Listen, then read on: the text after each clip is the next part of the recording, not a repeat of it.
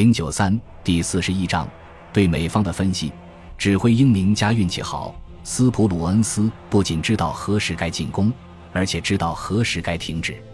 处在他那种地位的舰队司令，很少能顶得住诱惑，不去穷追逃敌。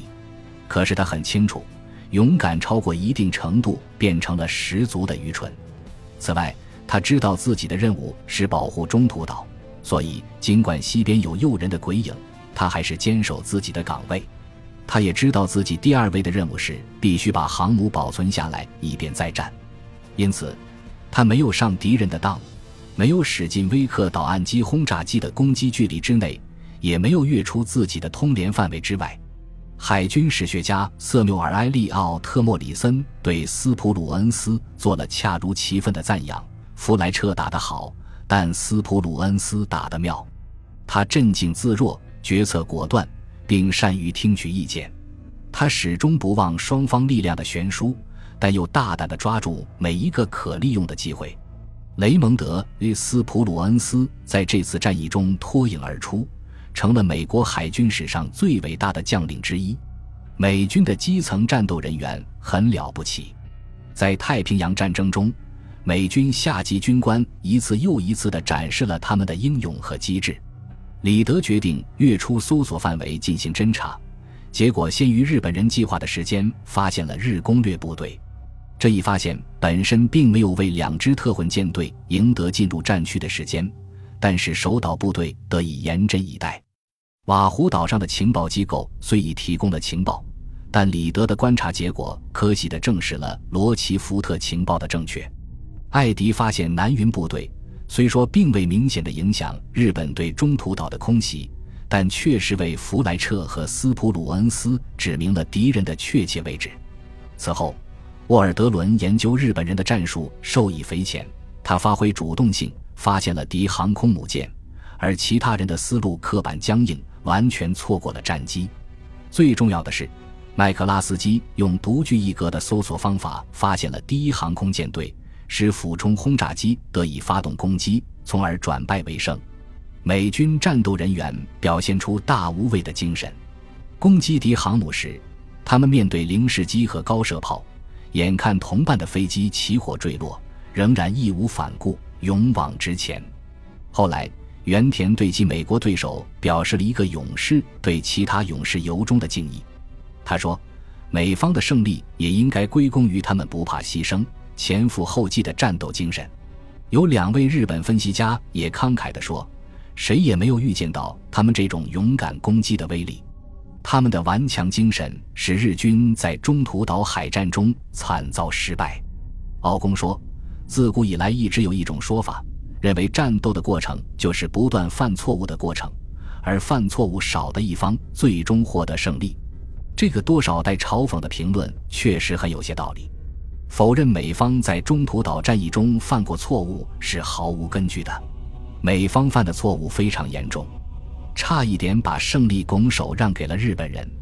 斯普鲁恩斯直言不讳地说：“我们交上了好运。”这话看来并非过谦。原田认为，美国人最严重的弱点是糟糕的鱼雷投放技术。草鹿公正地批评这些攻击不是集中的，而是分散的。美国人以其先进的工艺而自豪，但是许多事例表明，他们的装备质量差得很。五百磅和一千磅的炸弹都没有摧毁敌方有装甲的舰艇，只能用大大超出需要量的炸弹把目标砸成碎片。美国航母的飞行甲板极易着火，因为它上面还没有装甲。如果说美国人在这次战役中一定会损失航空母舰，那他们还是比较幸运的。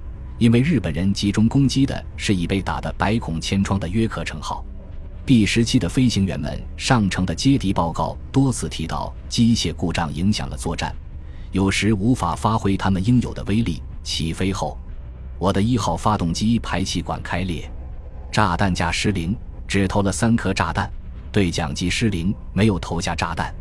各参战部队之间的通信也远非理想。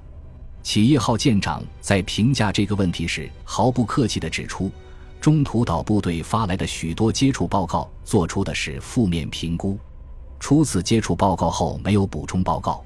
这对我们的部队也许是一场灾难。六月四日和五日，由于没有补充接触报告，而且中途岛的陆基飞机没有继续提供战术侦察报告，也许是我们未能全歼敌人的原因。大黄蜂号的空战报告说得更加尖锐，我们未能从陆基部队那里收到足够的情报，这样就产生了一个问题：我们是否还能完全信赖别的部队？该报告的结论是，虽然战术形势对我们有利，但是由于我方的错误，我们未能取得更令人难忘的胜利。凯姆斯的抱怨也代表了他的暗基部队，我们根本不知道友邻部队的情况。也不知道我们的水面部队在干什么，看来通信计划方面有问题，有些类型的飞机性能不好或用飞所长，尤其是 B 十七轰炸机。美国也许会造出比飞行堡垒更大、更快、更有毁灭性的飞机，但是没有哪一种比它更惹人喜爱。这种飞机外形优美，结构牢固，反应灵敏，可称得上是航空兵时代美国最理想的飞机。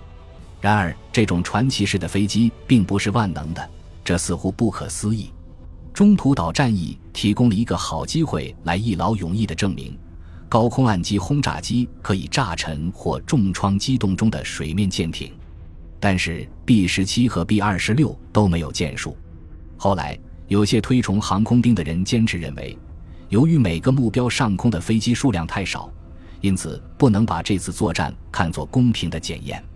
当然，如果埃蒙斯能派出 B 十七达到铺天盖地的程度，其中可能会有一两架击中目标，但是这就严重违反了节省兵力的原则。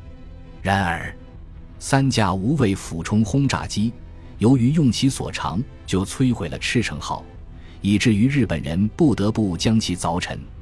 有一件事至今仍没弄清楚：尼米兹曾指示将中途岛的防务留给岛上的高炮部队。把岛上的战斗机集中起来对付敌航空母舰，但是为什么中途岛守军没有照办？诚然，这些战斗机是航母移交给海军陆战队的旧机型，而且事实证明，他们并不是零式机的对手。但是如果他们能随岛上的轰炸机和鱼雷机一起去对付第一航空舰队，这些战斗机也许能有效地分散护航的日本战斗机的注意力，从而拯救一些美国飞行员的生命。甚或能命中一两架敌机，但是他们没有这样做。在中途岛附近，这些战斗机损失惨重，也没有取得什么实际战果。许多战斗机飞行员都极为蔑视高射炮，这也许能解开上述疑团。在平时，战斗机把主要战术重点放在如何避开敌高炮火力上，但是在战斗中，他们很快就发现敌人的战斗机危险得多。在一次正式采访中，撒奇说：“我的战斗大体上有二十三是冒着我们自己的高射炮火，十三是冒着敌人的高射炮火进行的。我认为对空火力在阻挡坚决进攻之敌方面没啥用处。他也许能打下几架飞机，但日方和我方实施攻击的飞行员对他根本不予理睬。尽管美方有很多严重的错误与混乱现象。”但日方的错误和混乱更多、更严重，结果，尼米兹、弗莱彻和斯普鲁恩斯成了胜利者，而且军事史学家们已经把中途岛战役列为世界上屈指可数的决定性战役之一。本集播放完毕，感谢您的收听，喜欢请订阅加关注，主页有更多精彩内容。